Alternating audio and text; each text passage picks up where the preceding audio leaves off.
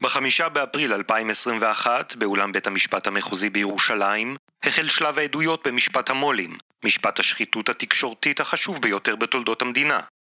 מאז ממשיכות העדויות במשפט לחשוף כיצד ברוני העיתונות הישראלים מספסרים בעיתונאים, בהיסטוריה ובציבור כדי לצבור עוד כסף ועוד כוח. זהו סיפורם. זהו הסיפור שלנו.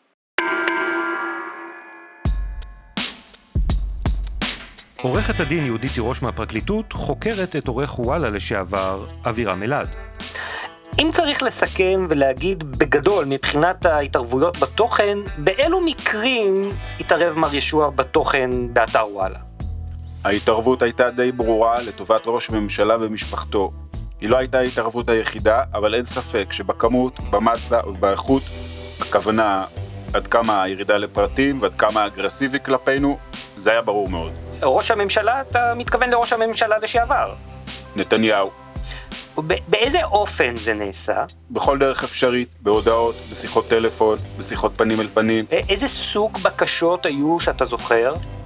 מה שהיה משותף לכל הבקשות האלה זה להיטיב עם ראש הממשלה ומשפחתו. פעם אחת בעדו, פעם אחרת מי שנתפס כיריב פוליטי שלו, לפגוע בו בצורה עיתונאית. להעלות כתבות, להוריד כתבות, למחוק כתבות. עד כמה ישוע הסביר את הבקשות?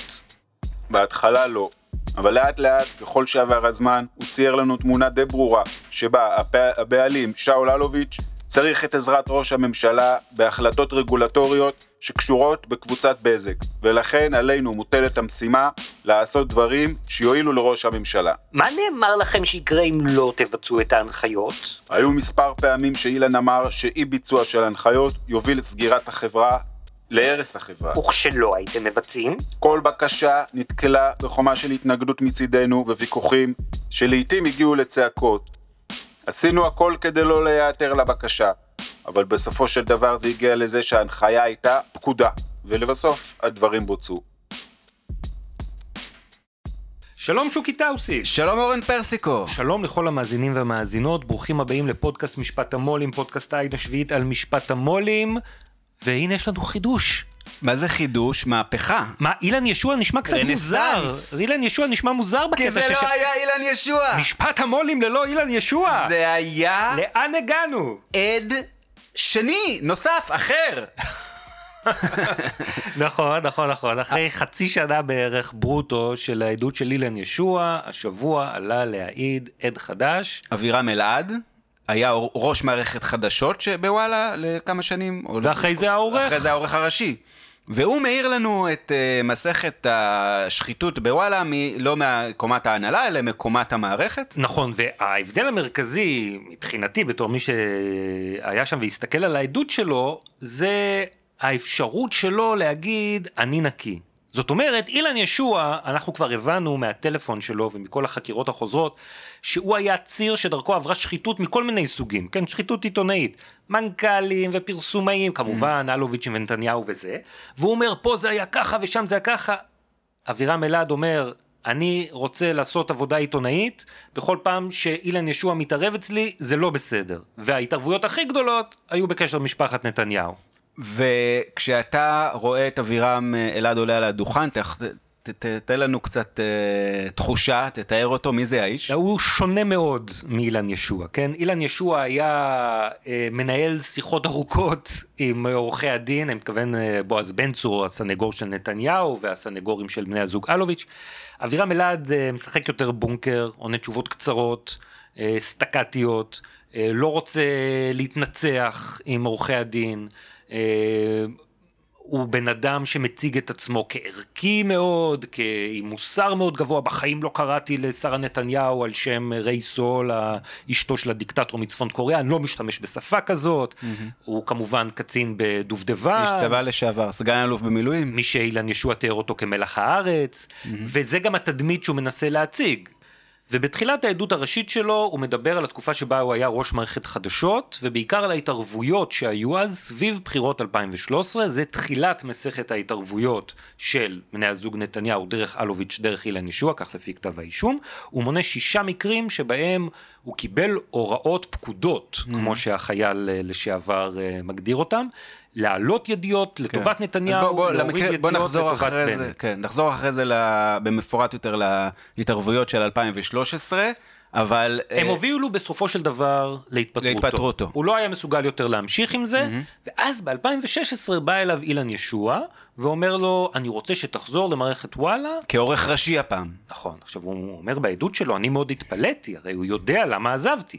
ואילן ישוע אומר לו, אני באמת יודע למה עזבת, בגלל, בגלל ההתערבויות, אבל אני מבטיח לך, מבטיח שלא יהיו. זהו, אני דווקא רוצה אותך כדי כן. שלא יהיה התערבויות. והוא מכניס סעיף לחוזה שאם יהיה התערבויות בש- בשנה הראשונה, הוא יכול בלי נימוקים, בלי תירוצים, ל- להתפטר ולקבל שכר של שנה שלמה. נכון, זה הרשת ביטחון שהוא עושה לעצמו, כי הוא חשש שאילן ישוע אולי לא יעמוד בהבטחה שלו. מה אתה אומר? לא, איך הוא גיב- גיבש כזאת אה, עמדה כלפי אילן ישוע? מעניין. ומה קורה כשהוא חוזר למערכת וואלה כעורך ראשי בנובמבר 2016, יום העבודה הראשון שלו ב-15 בנובמבר 2016, מה מתפרסם באותו ערב? ערב טוב, גיא, מיד במהדורה המרכזית, סערת הצוללות, פרטים חדשים על עסקת המיליארדים לרכישת כלי השיט מגרמניה, עסקה שמערכת הביטחון התנגדה לה וראש הממשלה פעל לקידומה. מיד רביב דרוקר יהיה כאן עם הפרטים. מבחינתנו זו חדשה דרמטית ביותר, בעלת ערך עיתונאי רב. אני נותן הנחיה לדסק החדשות להכין את זה לכותרת ראשית, לפוש, באמת בהיקפים גדולים, כי זה סיפור גדול. אילן מתקשר אליי ושואל, מה אני חושב על זה? אמרתי שזו ידיעה שיכולה להפיל גם ממשלה. הוא אומר לי, בסדר, אחלה, תתקדמו. לא שצריך את האישור שלו. אבל דקות אחרי זה הוא מתקשר, או כותב בקבוצה ואומר לי ולמיכל קליין, ראש מערכת החדשות, עצרו את העבודה על זה, אל תפרסמו שום דבר. אני נדהם. על מה אתה מדבר? לפני שנייה אמרתי לך שזו ידיעה שיכולה להפיל ממשלה. הוא אומר, אל תפרסמו. אי אפשר לפרסם, חכו. לאורך כל הלילה אנחנו מגיעים אה, לטונים מאוד גבוהים. אני אומר לו שזה בניגוד מוחלט לכל מה שסיכמנו. הבאת אותי בשביל החופש העיתונאי, ועל היום הראשון אתה מבצע עליי צנזורה כל כך אגרסיבית? הוא אומר לי, חכה, אני יודע מה אמרתי, אבל כרגע זה המצב.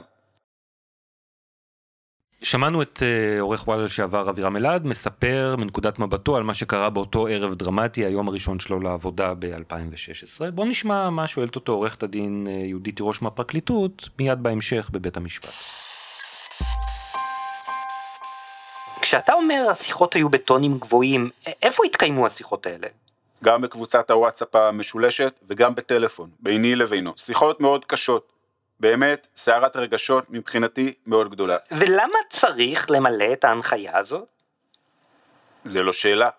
הוא אומר, ישוע אומר, הוא אומר שיש פה אינטרסים מאוד גדולים על השולחן. אני לא זוכר אם אמר את זה באותו ערב או למחרת, אבל הוא אמר, יש פה מיליארדים על השולחן בהקשר של קבוצת בזק והחלטות רגולטוריות שצריכות להתקבל בקשר אליה.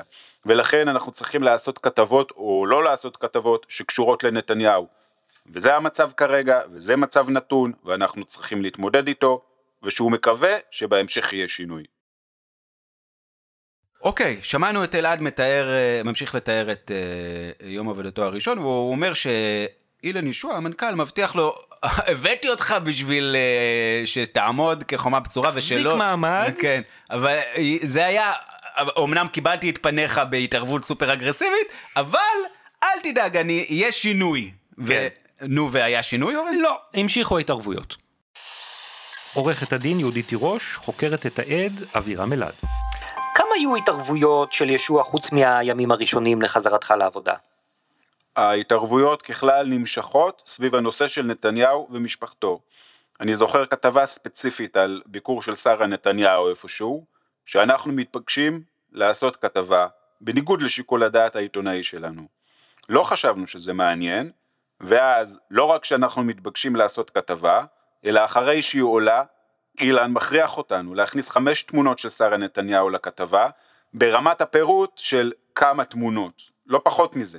מה התדירות של זה? יומי ולעיתים כמה פעמים ביום. שמעת או ראית סיטואציה שההנחיות האלה מגיעות ממר שאול אלוביץ'? לא שמעתי, אבל פעמים רבות, כשהייתי בחדרו של אילן, כשצלצל לטלפון הקווי שלו, והוא אמר לי שזה שאול, או שהבנתי מהשיחה שזה שאול אלוביץ'.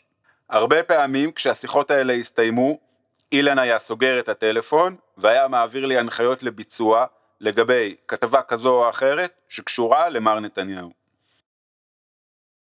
שוקי, אתה זוכר שהסנגורים התעקשו שהפרקליטות תעבור מחדש על כל החומרים שהתגלו בטלפון של אילן ישוע? בוודאי. והתגלו המון לשכוח? חומרים חדשים? איך אפשר לשכוח? אז לא כל החומרים האלה משרתים היטב את הסנגוריה. איי איי איי. למשל, השבוע, בחקירה של אבירם אלעד, מציגה יהודית תירוש מהפרקליטות, מיילים שאבירם אלעד מעביר לאילן ישוע, ושאילן ישוע מעביר לאבירם אלעד, ועוד לתוך המערכת.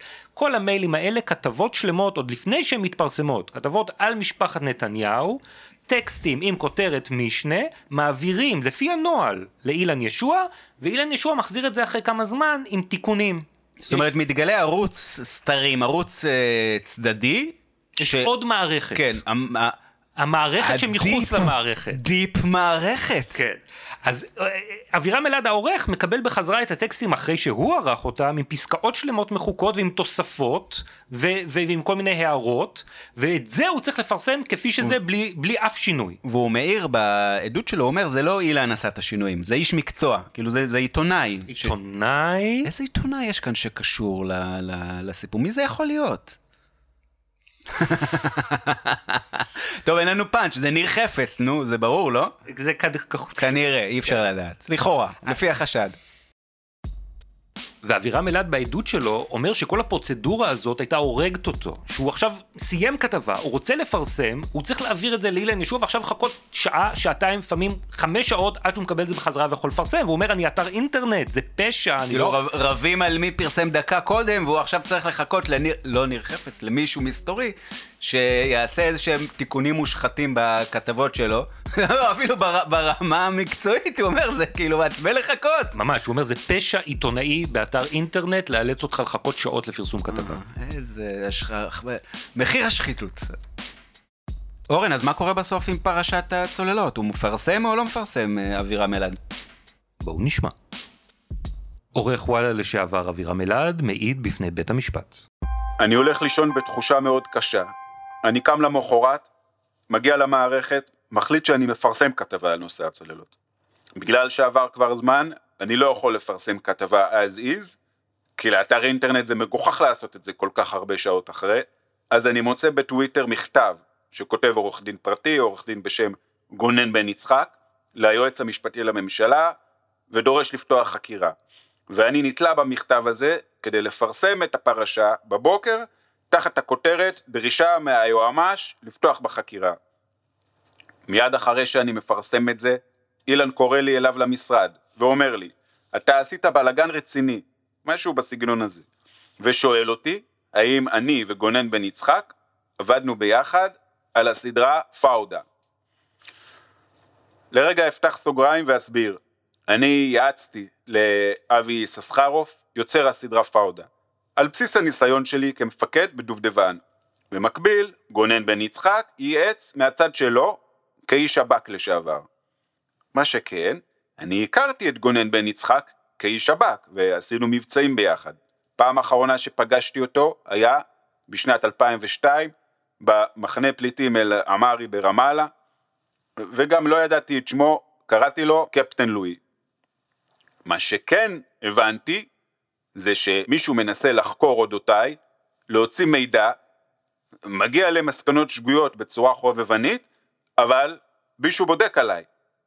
די נדהמתי מהדבר הזה. ואז אילן אומר לי, אתה שרוף אצל משפחת נתניהו, אה, אצל שרה נתניהו.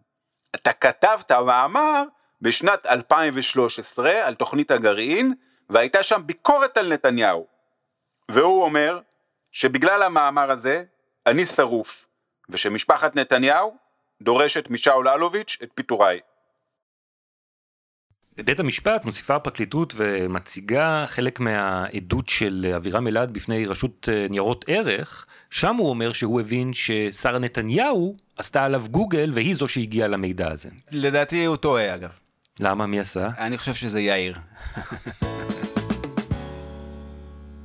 אוקיי, אחרי uh, יומיים בערך uh, מסתיימת החקירה הראשית של uh, אבירם אלעד, אנחנו עוברים לחקירה הנגדית, כן. נס- הסנגורים. נס- נסביר שחקירה ראשית זה החקירה שהתביעה עושה, הפרקליטות, שבה העד, שהוא עד תביעה, מציג את התזה ש- של תואמת לכתב האישום, ואז הוא עולה שוב לדוכן וחוקרים אותו הסנגורים, הפרקליטים של הנאשמים. והראשון שחוקר אותו הוא עורך דין בועז בן צור, סנגורו של ראש הממשלה לשעבר בנימין נתניהו, והוא מתחיל בנסות לבסס את uh, העובדה שכל מה שהוא שמע מאילן ישוע צריך להטיל בו ספק, כי הבן אדם שקרן ידוע. כן. הוא אילן ישוע. כן, שקרן. כי מה הוא אומר? אתה, כל מה שאתה יודע על אלוביץ', נתניהו והכל, אתה לא דיברת איתם. זה הכל אילן ישוע אמר לך. זאת אומרת, הם- הם ממשיכים את התזה שלהם בחקירה הנגדית של אילן ישוע, שזה הכל היה יוזמה של אילן ישוע, ששאל אלוביץ', היה עובר אורח תמים שנקלע שם, וזה הכל שחיתויות של אילן הם ישוע. לא הולכים עד כדי כך, הם רק לא? אומרים, אוקיי. אבירם אלעד, אדוני הנכבד, כל מה שאתה ספק. יודע, כל מה שאתה יודע על מה שקורה בקומות מעל, ככה הם קוראים לזה, זה מאילן ישוע. ואבירם אומר, אלעד אומר, נכון, אילן ישוע במשך שש שנים שדיברתי איתו לא שיקר לי. מעניין. כן, עכשיו תשמע, בועז בן צור פורץ בצחוק כשהוא שומע את זה, ובאמת אפשר להבין למה. אם למדנו משהו מהחקירה של אילן ישוע, זה שתמיד צריך להטיל ספק בדבריו. יכול להיות שיש לו הסברים טובים למה הוא משקר, כן? אבל הוא נוטה לשקר ולהגזים ולהמעיט ולעגל פינות באופן קבוע. בכל מקרה, עורך דין אה, בן צור מציג כמה דוגמאות למקרים שבהם אילן ישוע כנראה לא אמר את כל האמת לאבירם אלעד, ואז ניגש לפרק את ששת המקרים שבהם לטענת אבירם אלעד, אילן ישוע התערב בבחירות 2013, כן, מה שדיברנו ב- בהתחלה, בתחילת הפרק. לטובת בנימין נתניהו, בהוראת שאול שאול אלוביץ'. ועורך דין בן צור אומר, אני רוצה לעבור על כל המקרים האלה ולמתוח קו עבה על כל מקרה ומקרה, ובסוף נראה שלא נשארנו עם כלום, נשארנו עם שערה בצלוחית. אוקיי, והאם הוא משקר? תשמע, הוא, הוא עובר רק על חלק מהמקרים, אוקיי. וגם עליהם, לדעתי, לא מצליח לשכנע, לא מצליח למתוח קו עבה. מה, מה, תן, אה, תן לנו טעימה. אני אתן לך דוגמה. המקרה הכי בולט, הראשון שבו אה, הייתה התערבות כזאת בבחירות 2013, דיברנו על זה בפרק הקודם, מתפרסם דוח עוני אלטרנטיבי של עמותת לתת, שבוואלה נותנים עליו דיווח עם ביקורת קשה על נתניהו. ומתקבלת הוראה להוריד את זה, ומורידים את זה, ומוחקים את הידיעה לחלוטין. עכשיו, עורך דין אה, בועז בן צור מציג בפני אבירם אלעד את ההודעה ששלח לאילן ישוע, איש הקמפיין של הליכוד, כן? ובשביל לבסס את, ה... את התזה שבעצם אילן ישוע מורה לעשות את הצנזורה האגרסיבית הזאת, לא בגלל ההוראה משאול אלוביץ' בשביל הטבות רגולטוריות לבזק, אלא כי הוא רוצה את הכספי אה, אה, פרסום של הליכוד, זה הכל נכון מאוד. בינו לבין קמפיין הליכוד. נכון, כמה ימים לפני כן הוא סגר על קמפיין גדול של הליכוד, והנה עכשיו התוכן באתר יכול לטרפד את ההסכם הזה, וכל ההכנסות ילכו לטמיון, ולכן הוא מורה להוריד את הידיעה. עכשיו, בחקירה של אילן ישוע, עורך דין בן צור היה הגון מספיק בשביל להזכיר בקיצור, באגביות, שבעצם באותו יום אילן ישוע קיבל גם הודעה משאול אלוביץ' שאמר לו, תוריד את זה. והוא אומר, ישוע אומר לו, יורד. בחקירה של... אה, אבירם אלעד. הוא אפילו לא טורח להגיד את זה. ואז עורך דין, יהודית תירוש מהפרקליטות מזדעקת. אה, כן, בסיום הפרק הזה על דוח העוני, עורך דין בן צור אומר, אנחנו רואים שזה קורה בגלל תקציב הליכוד. מי שפונה זה גורם של קמפיין הליכוד. ואז מסיים כביכול את הפרק הזה, עורכת הדין תירוש אומרת, אני מתנגדת, אני מבקשת שהעד יצא, אני רוצה להביע את התנגדותי. ועורך דין בן צור אומר, מוותר על השאלה. זאת אומרת, הוא עושה כאן איזה טריק, הוא מכניס לשופטים את התזה שלו, ב- הוא לא שואל כלום, הוא פשוט נותן נאום, מה שנקרא, ואז כשבאים להעמיד אותו על המניפולציה, אז הוא אומר, לא, לא, הנה, סיימתי, לא, אין שאלה. בסדר, אוקיי. מעניין. בגלל זה הוא עושה את הכסף הגדול, אנחנו פה עושים פודקאסט. דוגמה נוספת, סיקור אוהד לנפתלי בנט. אחת הטענות המרכזיות של של. הסנגורים, איך אתם יכולים להגיד שאנחנו קיבלנו היענות חריגה כאשר האתר היה כל כך פרו בנט ואנטי ביבי? אם כבר, קיבלנו חריגה לרעה, כי בקושי פרסמו דברים טובים על נתניהו, והנה ידיעה לטובת קמפיין בנט, והנה עוד ידיעה לטובת קמפיין בנט, והנה עוד ידיעה לטובת קמפיין בנט. ופה אבירם אלעד עושה מה שאילן ישוע לא יכול היה לעשות בתגובה לכל הטענות האלה. הוא עונה כעיתונאי, לא כמנכ"ל, לא כאיש עסקים. למשל, היה מקרה שוועדת הבחירות המרכזית קיבלה עתירה של הליכוד והורתה לקמפיין הבית יהודי להסיר שלטים, שלטי תעמולה שהם תלו בכל הארץ כי הם הפרו את הכללים. וישוע מורה לאלעד להכין על זה ידיעה. ובן צור מראה, כולם דיווחו על זה, בוויינט דיווחו על זה, ב-12 דיווחו על זה, למה אתם לא מדווחים על כן. זה? למה אתם צריכים ש- ש- שישוע ידווח? מה, הבעיה, בזה שישוע מוריד הוראה לדווח על משהו שראוי לדווח זה עליו? הכי לגיטימי, זו ידיעה בנאלית, גנרית, תסכים איתי שזה צריך לפרסם את זה. ואבירם אלעד מתעקש שזו התערבות. ומסביר למה. העד אבירם אלעד משיב לשאלות השופט משה ברם. למה אתה חושב שזה כן התערבות? הדבר הזה הוא בעיניי התערבות בסיקור, כי כשאילן פונה אליי, רק יצאה ההחלטה של ועדת הבחירות, ואילן אומר לי, אתם תעשו כתבה על אותה החלטה. במקרה הזה, גם בלי הפנייה של אילן היינו עושים כתבה, בוודאות. אבל הפנייה של אילן מגיעה כדי להכריח אותנו לעשות כתבה. הוא לא יודע מה השיקול העיתונאי שלי, הוא מכריח אותי לעשות את הכתבה. הוא לא מברר את עמדתך? אני לא זוכר שבירר, הוא אמר שיש את הדבר הזה, תשלחו צלם. לכן, אני מתייחס לזה כהתערבות. כמו שאומרים, גם שעון מקולקל מראה את השעה הנכונה פעמיים ביום. ולגבי ביקור נתניהו בכותל ביום הבחירות, האם לא נכון היה לפרסם את זה בהבלטה כמו שישוע דרש? התפיסה העיתונאית שלי היא לא העניין כאן. האם אני חושב אם זה נכון או לא נכון לשים בכותרת הראשית. אני יכול גם לטעות. העניין הוא שנעשתה כאן התערבות חיצונית מוחלטת, בניגוד למה שחשבנו משיקולים עיתונאיים. ההתערבות מגיעה מגורם חיצוני למערכת שפועל משיקולים זרים. אפשר להתווכח עוד שעה אם זה נכון או לא נכון לשים את זה בכותרת הראשית. זה לא העניין בכלל. אוקיי, אז הכרנו את אה, אבירם אלעד, שחקן. שחקן חדש ומרגש במשפט המו"לים, אמ, אבל לפני שהוא אה, עלה השבוע לדוכן, אה, היה לנו את ה- איזה שוונץ אחרון, שובל אחרון מעדותו המונומנטלית של מנכ"ל וואלה לשעבר אילן ישוע. אחרי החקירה הראשית ואחרי החקירה הנגדית חזרה עורכת דין יהודית תירוש מהפרקליטות לחקירה חוזרת של ישוע. בוא, סכם לנו אורן. אני אגיד רק ממש בקצרה, היא עמדה על כמה הטעיות שנפלו בשגגה אהה. בחקירה הנגדית של הסנגורים, וציינה כמה דוגמאות. למשל, אה, הסנגורים אמרו, הנה בריאיון שנתת בזמנו לגלובס, אתה הכחשת מכל וכול כל התערבויות לטובת נתניהו, אז כנראה שאז אמרת אמת. ואז מציגה עורכת דין יהודית תירוש. היא מציגה וואטסאפ כן. שאיריס אלוביץ' כותבת לאילן ישוע אחרי פרסום הריאיון, והיא אומרת, אם היית מחובר לפוליגרף, הוא הוא היה היה. מתפוצץ. למשל, האלוביצ'ים ביקשו לשנות ידיעה על מירי רגב, והסנגורים אמרו, כן, זה בגלל שאיריס אלוביץ' יש לה דעה אידיאולוגית ימנית, והיא תומכת במירי רגב. והראו עכשיו, מה רק הפרקליטות? שלפני שאיריס אלוביץ' פונה לישוע ומבקשת ממנו לשנות את הכותרת, היא מקבלת מסר מניר חפץ שמקבל מסר מיאיר נתניהו שמטנף על מערכת וואלה ועל איך הם מציגים את מירי רגב. ועוד דוגמה אחת, היה איזשהו אייטם על הליך משפטי עם מני נפתלי, שההגנה עשתה עניין שלם מזה שאיך אתם טוענים שהייתה דרישה שהביאה לאייטם הזה, כאשר הוא הוא בכלל פורסם לפני ש... שלוש שעות לפני כן. שהגיעה הדרישה הוא פורסם. מה מציגה עורכת הדין יהודית תירוש? נכון. ששינו את האייטם בגלל האייטם הפנייה. פורסם כן. לפני, אבל בעקבות הדרישה שהגיעה מישוע, שהגיעה מהאלוביצ'ים, מסר אחד חיובי נעלם, ומסר אחד שלילי נוסף, והמוקד של הידיעה הזאת השתנה. טוב אורן, בוא בכל זאת בילינו אה, אה, כל כך הרבה זמנים אה, אה, טובים. מדכאים ומכוערים עם אילן ישוע. בוא אה, ניזכר ממש במבט אה, מהיר לאחור מה שמענו בעדותו של אילן ישוע, מנכ"ל וואלה לשעבר, על התקשורת הישראלית. אני חושב שהבסיס להכל זה החומרים שהביא מהטלפון שלו. בלי קשר למה שהוא אמר עליהם, החומרים הביא חומרים מדהימים. ששאול אלוביץ' אני מזכיר לך שהוא הביא עדויות לכך ששאול אלוביץ' רצה להשתמש בכספי הפרסום של בזק כדי להשפיע על סיקור הקבוצה בכלי תקשורת, שמענו ממש תיאורים של סחיטה. ולא רק מצד? שאול אלוביץ'.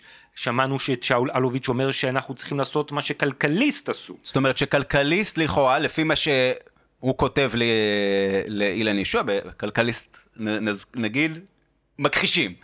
אבל לפי מה שהוא אומר, כלכליסט באים אליו באמת בהצעת סחיטה הפוכה, אומרים לו, אם לא תפרסם אצלנו, נכתוב... ניכנס בך כן. ובבזק ובכל הקבוצה. עוד דבר שלמדנו מההתכתבויות שלו זה על רשת הקשרים, רשת המנכ"לים.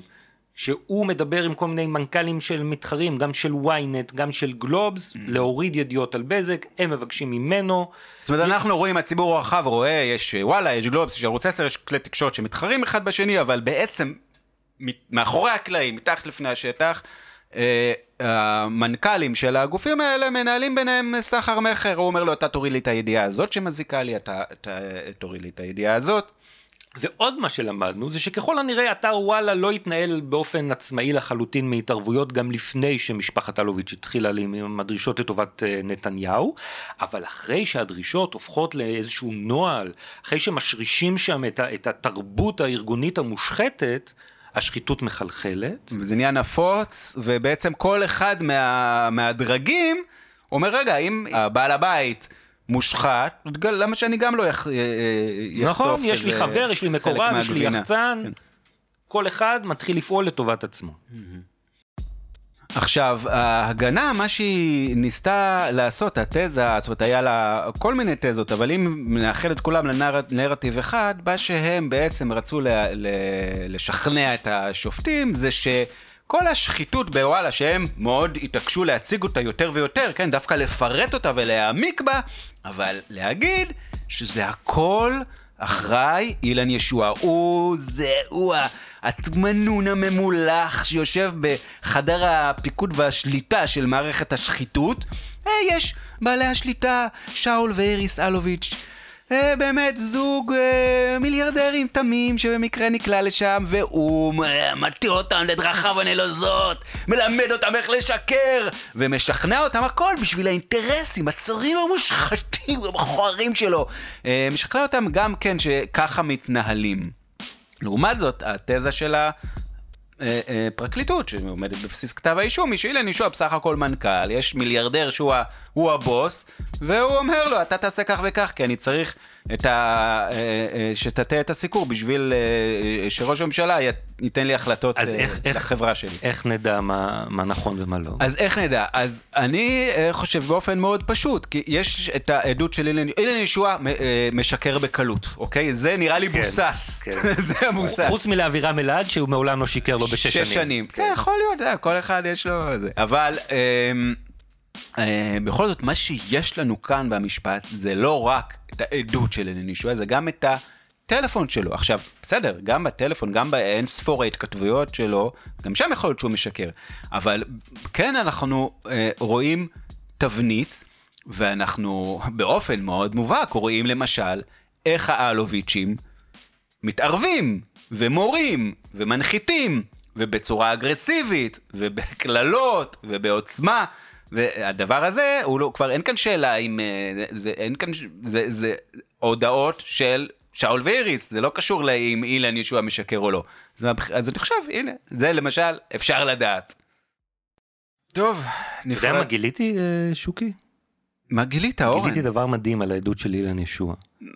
מה גילית? אם מנגנים אותה הפוך, מקבלים את המסר האמיתי שהוא רצה להעביר.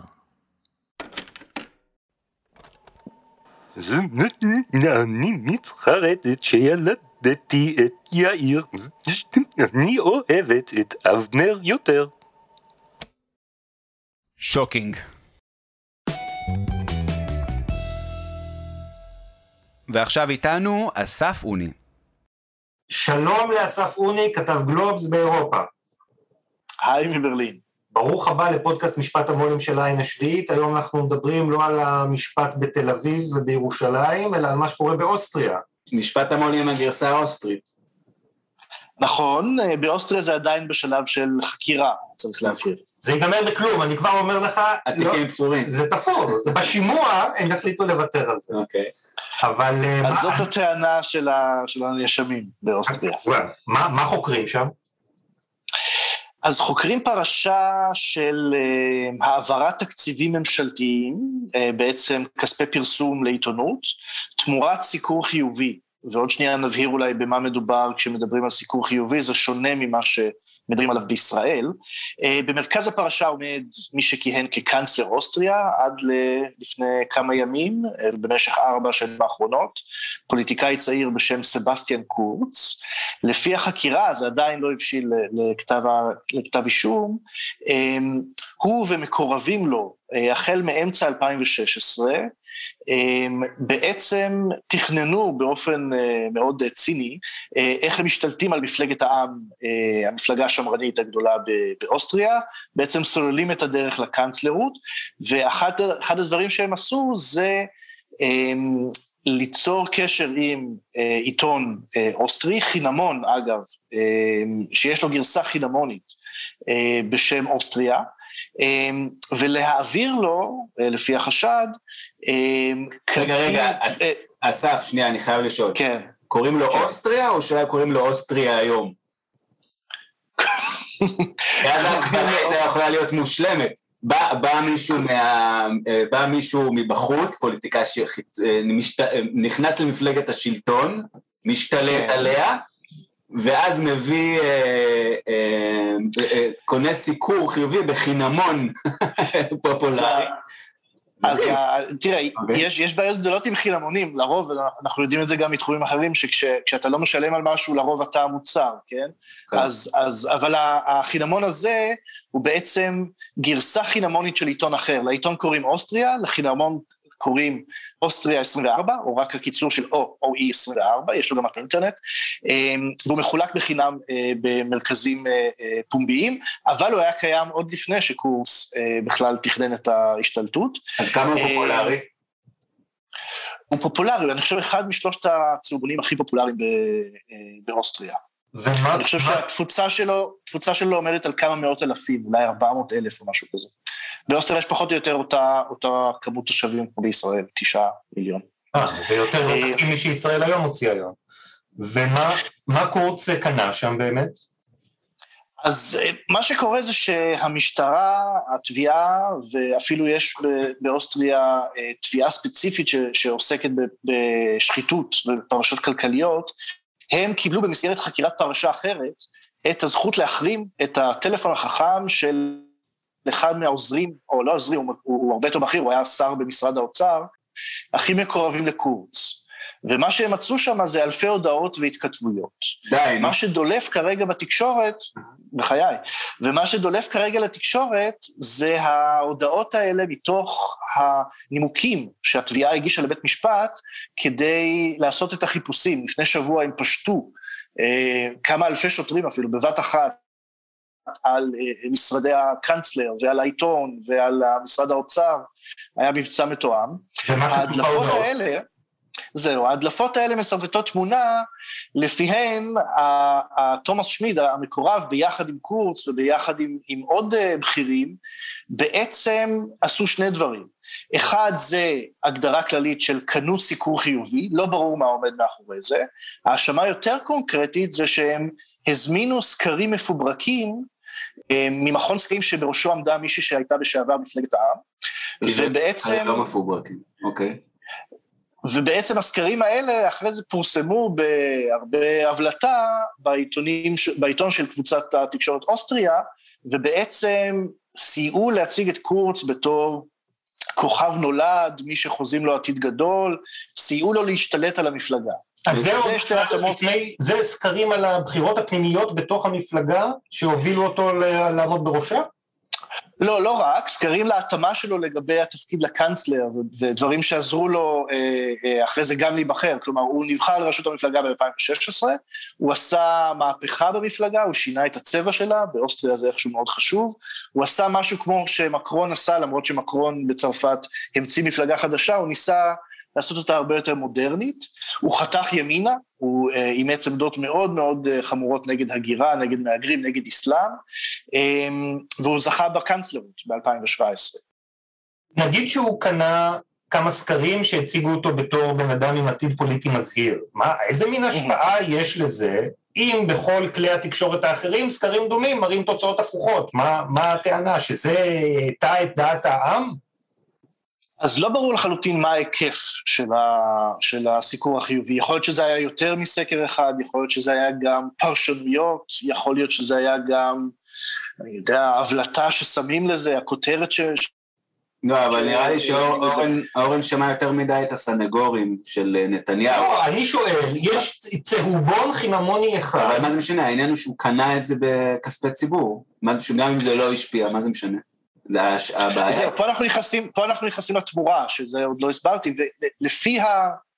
לפי ההאשמות או לפי ההדלפות, אז מה שקרה זה שבתמורה לדברים האלה, הצהובון אה, קיבל תקציבי פרסום ממשרד האוצר האוסטרי, שאז היה בשליטת המקורב של אה, קורץ, ויכול להיות שגם אה, משרד הפרסום, סליחה, משרד הסקרים אה, קיבל תקציבים ממשלתיים כדי כאילו לערוך סקרים פנימיים בעבור משרד האוצר, אבל למעשה זה היה סוג של תשלום בשביל הסקרים המפוברקים. בקיצור, הבעיה לא שהוא שקרן ורמאי, שזה, שזה חוקי, הבעיה שהוא שילם על זה בכסף של, של, של האוסטרים. אה, כן, זה נשמע, זה, זה, זה בעיה מורל, כמובן בעיה של מוסר, אה, אבל אני לא חושב שיש, לקורץ יש תדמית מאוד נכלולית, אבל האוסטרים איכשהו מאוד אוהבים אותו. אה, אבל כן, במקרה הזה יש פה חשד לשוחד, למרמה ולהפרת אמונים. זה שלושת העבירות שעליהן חוקרים לא רק את, את קורץ, בנוסף אליו יש שמונה אה, נאשמים אחרים. תגיד, אסף, איך, מסק, איך מסקרים את הפרשה הזאת בתקשורת האוסטרית בכלל ובעיתון אוסטריה בפרט? אז זה מעניין, אוסטריה מתעלם מזה לחלוטין, כלומר הוא הבהיר שהוא מכחיש אה, אה, את העובדות, המול, העורך שלו, שבעצם הוא אחד מהנאשמים, אה, אחד מהאנשים שמוזכרים בשיחות, אה, בהתכתבויות, אה, בעצם הגיש תביעת ענק נגד, נגד הממשלה, נגד המדינה האוסטרית, על פגיעה במוניטין. אה, אבל העיתון עצמו בסיקור מתעלם כל כך, אה, מתעלם די מה, מה, מהתפקיד שלו ומכסה את זה כמו שערורייה פוליטית. בתור שערורייה פוליטית זה הנושא בראש סדר היום של אה, אוסטריה, אין ספק. זה, כל העיתונים מדברים על זה אה, כל הזמן, אה, וזה גם מלווה בתהפוכות פוליטיות, כי אה, קורץ התפטר לאחרי, אחרי שהשותפים שלו בקואליציה הציבו לו אולטימטום, עכשיו הוא ממשיך לכהן כיושב ראש הסיעה בפרלמנט, הוא לא ויתר על החסינות הפרלמנטרית שלו, מה שכמובן הוא לא צריך לעשות כי עוד אין כתב אישום. אמ, הקאנצלר החדש הודיע שהוא יתייעץ עם קורץ בכל דבר, קורץ אה, אה, מכחיש בתוקף את ההאשמות נגדו, ואומר ש, שאין מאחוריהם שום דבר. האם זה יצר איזשהו שיח כללי יותר על קשרי פוליטיקאים תקשורת? כן, זה יצר שיח. האופוזיציה קוראת לזה שיטת קורץ. הם מנסים לרכב על זה כדי להבהיר שכל מפלגת העם הנוכחית, כולל קורץ, כולל הקאנצלר המכהן, מעין נגועים במניפולציות, בשקרים, בתככים אה, שהופיעו באוסטריה. זה לא חדש, אנשים שאני מדבר איתם באוסטריה אומרים שהפוליטיקה האוסטרית היא אחת הזירות הכי מלוכלכות מבחינת כסף, מבחינת השפעה, מבחינת עסקאות בדמוקרטיות מערביות. אה, רק שלרוב זה נשאר מאחורי הקלעים. אה, עכשיו, בגלל ההודעות האלה, בגלל הטלפון, זה יוצא איכשהו לחזית. אה, מה שראיתי אגב בגרמניה, זה מאוד מעניין, שדווקא בגרמניה מנתחים אולי קצת יותר לעומק את המצב באוסטריה, ויכולים להסתכל על זה בצורה יותר ביקורתית, והיה איזה חוקר תקשורת גרמני, ראיתי שהוא התראיין לפני כמה ימים, והוא סיפר שאוסטריה והעיתונות באוסטריה נסמכת באופן מאוד מאוד גדול על כספי ממשלה, בצורת תקציבי פרסום. הוא ציין נתון, אני, אני לא יודע אם הוא נכון, אבל אם הוא נכון הוא, הוא ענקי, שהמגזר הציבורי באוסטריה מוציא כל שנה 222 מיליארד אירו, מיליון אירו, כלומר קרוב למיליארד שקלים, על פרסום בעיתונים. וואו. ו, ואני לא יודע מה המקבילה לזה בישראל, אבל אה, הוא, הוא אמר ש, שעיתונים חינה, אה, כמו אוסטריה למשל, צהובונים, לא רק צהובונים חינם, אה, בחינם, אלא צהובונים בכלל, בין 20 ל-40 אחוז מההכנסות שלהם אה, בעצם תלויות בפרסום הממשלתי. וזה הופך את הכל לקרקע מאוד פורה לשחיתויות, לעסקאות, לדברים שבדרך כלל נשארים מאחורי הקלעים, ואולי עכשיו צפו בגלל החקירה. נשיא מדגסקר היה מעורב בזה איכשהו? לא, למה? לא, אני מנסה למצוא מקבילות לתיק, לתיק 4,000, 2,000, כי עד עכשיו זה נראה מקביל באופן מדהים. אה, אז כן, אה, יש טיפה הבדל, כלומר, אה, סיקור חיובי במקרה הזה זה ממש כאילו סקרים מפוברקים תמורת חשבוניות מזויפות.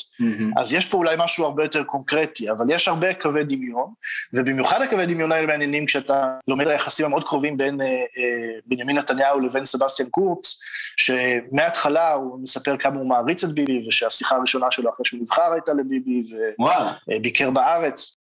יש עורכת שאולי דין, מישהו אה, יש עורכת דין אוסטרית בגיל העמידה שעושה live אה, פייסבוק אה, נגד ההאשמות? אז לשם עוד לא הגעתי בסיקור של התקשורת האוסטרית, אבל, אבל זו פרשה, זו פרשה שלגמרי מטלטלת את, ה, את המדינה. והוא עצמו, וחשוב להבהיר, הוא עצמו אומר שהוא חף מפשע, שאין בזה שום דבר, ושהוא מצפה, הוא לא ייפגע ו... מהמם. שההוד... לא, ושההודעות האלה הוצאו מהקשר, כלומר צריך להבהיר שזה רק כן. נקודה אחת אה, אה, בזמן שיכולה, שהפרספקטיבה יכולה להשתנות. כן. טוב, מעניין, אולי הם ישבו במקביל בכלא. טוב. בקיצור, מרתק, נמשיך לעקוב, אסף, ממש ממש תודה. בשמחה. אה, אה, מומלץ לקרוא את הדיווחים של אסף בגלובס, בעיתון, באתר, מרתקים. אה, ואולי נתעדכן שוב בהמשך. אשמח מאוד. תודה רבה אסף. ביי. ביי. אני לא יכול להירגע מזה, תקשיב, זה, זה, זה ממש מדהים. אני כאילו הכרתי את המקרה, אבל עכשיו, אחרי השיחה עם אסף, שהוא כן. הכניס אותנו לפרטים, כן, אוסטריה היום. אוסטריה היום, כן, אני לא, אני, המאזינים שלנו כבר מכירים הרי היטב, מה, צריך עכשיו לה- להסביר עד כמה זה היה, כל אחד מהפרטים שהוא סיפר, היה, היה לו איזושהי מקבילה בפרשייה אצלנו, זה כאילו, איך אומרים תיק 4000 באוסטרית? תברר את זה עד הפרק הבא. בקיצור, אה, באמת שווה ל- להמשיך אה, לעקוב. אוקיי, אז בואו נמשיך לעקוב. וזה, כן, אחרי עולה, עולם המראה באוסטריה, מ- מכל המקומות. לא דיברנו הרבה על הסנגורים היום, אבל אה, בכל זאת כדאי להקדיש קצת תשומת לב, אני חושב, לעורך דין ז'אק חן, אה, סנגורו של שאול אלוביץ', שנותן לאורך השבועות הארוכים של המשפט הזה הופעות דרמטיות ונהדרות, אה, והשבוע המשיך. כן, השבוע שהיה שבוע עמוס התנגדויות, נכון? עם, עם, עם, אה, כן, בחקירה החוזרת, כמקובל בחקירה החוזרת, הסנגורים התנגדו כמעט כל לכל רגע שאלה. ורגע. ואגב, הרבה מההתנגדויות שלהם התקבלו, אבל גם בחקירה הראשית של אבירם אלעד היו הרבה מאוד התנגדויות, גם של אה, ז'אק חן. אני מתנגד! וגם של עורך דין בן צור. עורך הדין ז'אק חן, סנגורו של שאול אלוביץ', מתנגד לשאלות התביעה. אני מתנגד. זה היה צריך להיות בחקירה ראשית, זה לא ייתכן שבשלב כזה של העדות... אדוני גולש לסיכומים. אני מבקש את הגנת בית המשפט. לא יכולים לטעון תמונה חלקית, במיוחד בתיק הזה, במיוחד בנסיבות של התיק הזה. איך זה רלוונטי להתנגדות? אני, אני מבקש להשלים את המשפט, הגם שהוא לא מחמיא לתביעה. מה זה קשור למחמיא או לא מחמיא? אני לא שומעת התנגדות לשאלות ספציפיות. אני, אני מתנגד לשאלה. אתמול נאמר לנו שהעד הוזמן לרענון נוסף. זה לא נכון. אני, אני, אני מרגיש כאישה מוכה. עכשיו לא נותנים לי לדבר. אדוני רוצה לומר שהעד קרא את העד ההודעות? זומן לרענון נוסף של זיכרונו, אני לא חוזר בי כהוא זה. זה לא בסדר מה שעורכת הדין תירוש עושה. אה, אבל מה ההתנגדות? נגיע להתנגדות? לא, גברתי. כי, כי אני מוחה על מה שהיה כאן, אומר לי בית המשפט מתי כבר נגיע להתנגדות, אז א- א- אני חוזר בי מההתנגדות, כי אני לא חושב שזה היחס הראוי. אגב, שני משפטים אחרי זה, עורכת הדין תירוש אומרת עוד משהו, ואז אה, ז'אק חן אומר, עכשיו אני כן רוצה להתנגד דווקא. אוקיי, אז תקשיב, אה, הגיעו אלינו הקלטות נוספות כן, של עורך דין ז'אק חן, כן, מתנגד. כן. עורך הדין ז'אק חן במסעדה יוקרתית. אדוני המלצר, אני ביקשתי בפירוש שהרוטב של הסלט יהיה בצד והוא מרוח לי כאן על כל החסה. עורך הדין ז'אק חן מתלונן באספת הורים. זה לא ייתכן, אני לא מאמין שהיא קיבלה ציון של 88 במבחן בספרות. הטיעון שלה על תפקידה של הזקנה בחטא ועונשו ראוי ל-92 לפחות. עורך הדין ז'אק חן מתווכח עם שוטר תנועה. זה לא ייתכן, כן, הרי התמרור שמורה על איסור פניית פרסה מוסתר על ידי שיח דומדמניות שלא נגזם, וזה בניגוד לתקנות העזר העירוניות. אני צריך לתבוע אתכם. אז מה למדנו השבוע מהמשפט? אז אני חושב, אם אה, אילן ישוע, בגלל שהוא הוא מנכ"ל, הוא מהנקודת מבט שלו יכול, והאיר לנו את השחיתות שפושה בתקשורת הישראלית. אבירם אלעד, הוא יותר נמוך, הוא רק העורך של אה, כן. וואלה, אבל המבט שלו מאיר לנו על איך עובדת שחיתות בתוך כלי התקשורת. וזה מאלף, כאילו, לראות, יש מערכת עיתונאית, יש עיתונאים, ויש להם עורכים, ויש ראש... אה, אה, מקבלים ראש... החלטות מכל כן, מיני שיקולים. מתווכחים, כן לפרסם, לא לפרסם. ובעצם כל אותו זמן יש מין קומה שלוש וחצי, איזה מין אה, מערכת צללים. שרק מי שבטופ יודע עליה, וערוץ צדדי, שידיעות רגישות, כן, במקרה הזה נתניהו ומשפחתו, או הוא אומר גם דברים שנוגעים לקבוצת בזק, עוברים טיפול נפרד, נסתר, שאף אחד לא יודע עליו, וכאילו, ואז חוזרים חזרה לסיסטם. וכמובן שהכל עיוור לחלוטין בעיני הציבור שגולש בוואלה. כן, לא אין שום מושג. הציבור אין שום מושג, וגם העיתונאים... הם יכולים, גם אם אתה שואל אותם והם אומרים לך לא, הכל uh, תקין, יכול להיות שהם לא משקרים, הם לא מודעים לזה בכלל. ועד כאן, פרק מספר 19 בפודקאסט משפט המו"לים, פודקאסט עין השביעית על משפט המו"לים. תודה רבה לאוהד סטון על העריכה וההפקה. אה, הערה חשובה, ההמחזות שביצענו לכם כאן ברגש ובעוז נעשו על טקסטים שעברו עריכה למען בהירות. כן, וגם אה, חלקם היו אה, מומצאים לחלוטין. עורך דין ג'ק חל, אני מדגיש, לא התווכח עם שוטר, ומדובר... בוודאי ב... לא בטיעונים האלה. בוודאי לא בטיעונים האלה, כן. אה, כל מי שנהנה מהפרק מוזמן אה, להיכנס אה, לאתר העין השביעית או לאפליקציית ההסכתים החביבה עליו ולהאזין לפרקים אחרים, לשמוע על אילן ישוע, על הימים הטובים של עדות אילן ישוע שעכשיו מאחורינו. כן, אפשר... הוא יכול לנגן אותו לאחור. בכלל יגלה דברים מדהימים, אפשר גם לגלוש לאתר העין השביעית ולקרוא אה, לעומק את הדיווחים שלנו על כל אחד מימי הדיונים בבית המשפט. אפשר לבוא לבית המשפט ולראות במו עיניך איך זה מתנהל. השערים פתוחים. מה, אפשר פשוט להיכנס? כל אזרח יכול להיכנס, ובימינו אלה אין הרבה עניין במשפט, הספסלים ריקים, וכולם מוזמנים לראות איך עושים פה צדק. את התחנות. נשמע מדהים. אוקיי, אין, אין, אין יותר מה להגיד, אני חושב שפשוט ניפרד. בסדר גמור, אה, להתראות לכל המאזינים והמאזינות, להתראות שוקי. ביי אורן. ביי.